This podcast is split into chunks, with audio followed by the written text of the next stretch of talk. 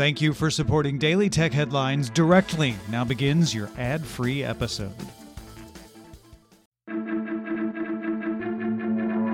These are the Daily Tech Headlines for Tuesday, April 2nd, 2019. I'm Sarah Lane.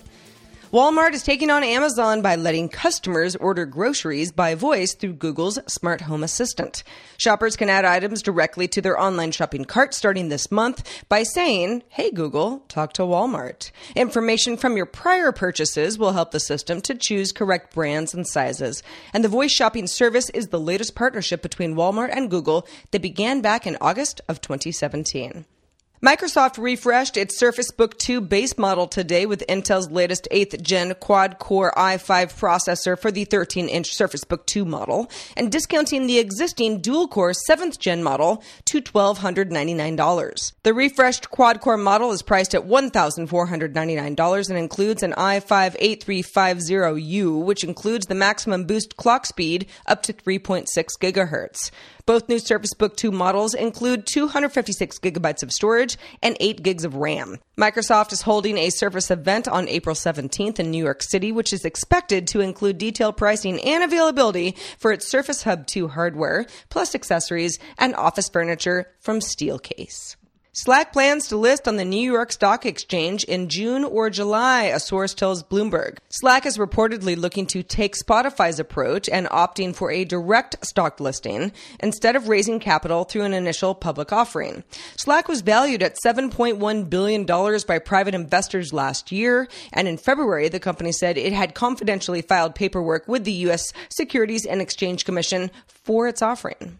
WhatsApp has introduced a tip line to send forwards, rumors, and suspicious sounding messages and then have them verified.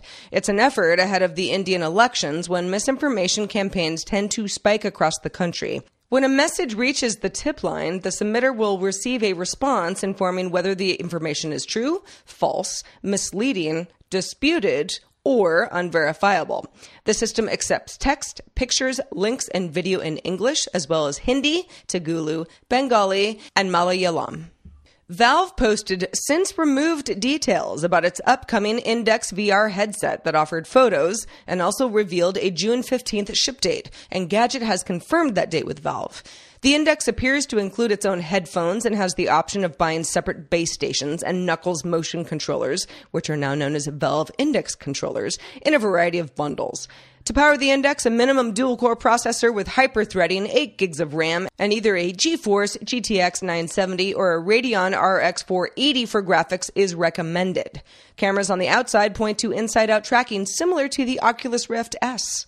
Mozilla is running an experiment in its Firefox nightly browser build that blocks website notification requests until users take certain actions on a site. So, data that Mozilla collected in December and January showed that less than 3% of notification requests that were sent to Firefox users were in fact granted during that period.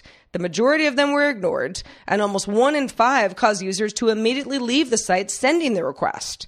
Until April 29th, Firefox Nightly will only show notification requests after users have either clicked or typed in a site. And starting April 15th, a new icon in the address bar will indicate the site wants to send notifications. BMW and Microsoft announced a new partnership called the Open Manufacturing Platform, or OMP, to help more collaborative IoT development in the manufacturing sector focused on smart factory solutions and building standards in areas like machine connectivity and on premises systems integration. The plan is to bring in more manufacturers and suppliers, potentially working on 15 use cases by the end of this year, and also working with open source components, open industrial standards, and open data to develop both hardware and software. The OMP will be built on Microsoft's industrial IoT platform, which is part of Azure's cloud business. BMW already has 3,000 machines running on Azure's cloud, IoT, and AI services in existing robots and in factory autonomous transport systems. And finally, Yoon Chang Hyung quit his lucrative career job at Samsung to start his own YouTube channel. You might ask why we're talking about this. Well, his story appears to be somewhat of a trend. South Koreans had the shortest job tenure among member countries in the Organization for Economic Cooperation and Development, or OECD, as of 2012. That's just 6.6 years compared to the average of 9.4 years And if you look at Japan as comparison, that number is quite a bit higher 11.5 years. The survey also showed just 55% of South Koreans were satisfied with their jobs. That's the lowest rate in the OECD.